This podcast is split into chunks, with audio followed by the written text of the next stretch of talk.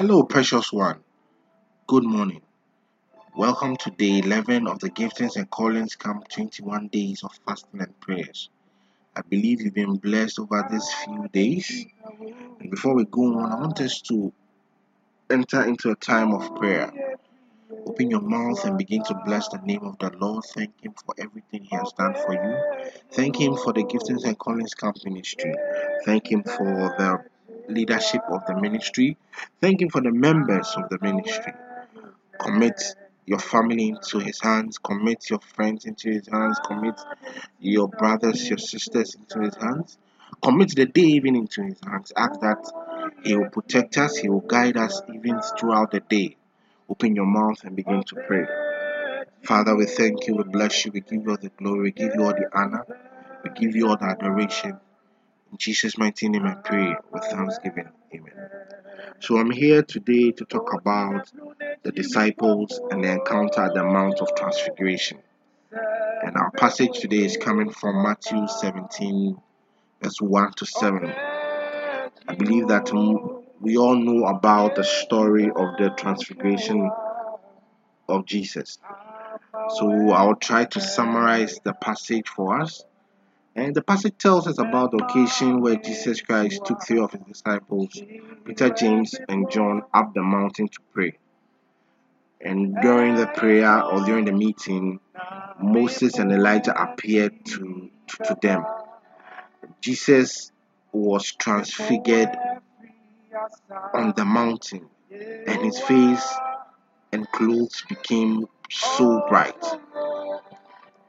The word transfiguration means that uh, it's a change of form or appearance. And in this passage, Jesus' appearance changed, so a glimpse is given of his full heavenly glory. And if I if you realize the heavy he was he his heavenly glory was seen by the three disciples or the three apostles, that is Peter, James, and John. For me, it's intriguing or it's interesting to know that uh, or to ask that why did Jesus take Peter, John, and James to the mountain to pray? Could it be said that they are part of his inner circle or they are the ones closest to Jesus? For me, I believe that that is the reason. And I believe that within these 21 days of fasting and prayers, we can also experience or we can have a taste of God's glory. But the question is, are we in his inner circle? Are we close to Jesus to be able to experience or see that glory? Well, I happen to believe that though there's there's a sovereign aspect to divine encounters, I also know that there is a principle that is explicit within the Word of God. If you read James 4, 4 verse 8, it says that draw near to God and He will draw near to you. There's also the principle that God is usually found by those who seek Him. So the question is Are you seeking God? It is right throughout the revelation of the Bible. When you read throughout the Bible, you realize that the people who seek God are able to experience Him. So within these 24, 21 days of fasting and prayers, the question is let's use this time to seek God because once we seek Him, we will find Him. When you read Jeremiah 29, uh, verse 13 to 14, it says that you will seek me and find me. When you search me with all your heart, I'll be found by you, says the Lord. So I entreat each and every member of the Giftings and Callings Camp to use these 21 days of fasting and prayers to seek the Lord. Let's take our time to seek Him. Let's let's commit everything, everything to Him. Now there's a scripture in Isaiah 65 that says that I'll be found by those who seek me. So we need to seek the Lord. And the transfiguration story clearly, clearly tells us that once we seek Him and we are close to Him, we are sure of seeing His glory. So, the next question, or someone will ask that, how do we position ourselves to, to, to, to, to how do we position ourselves to see His glory? what I learned from the transfiguration story is that is that we need to start pursuing him.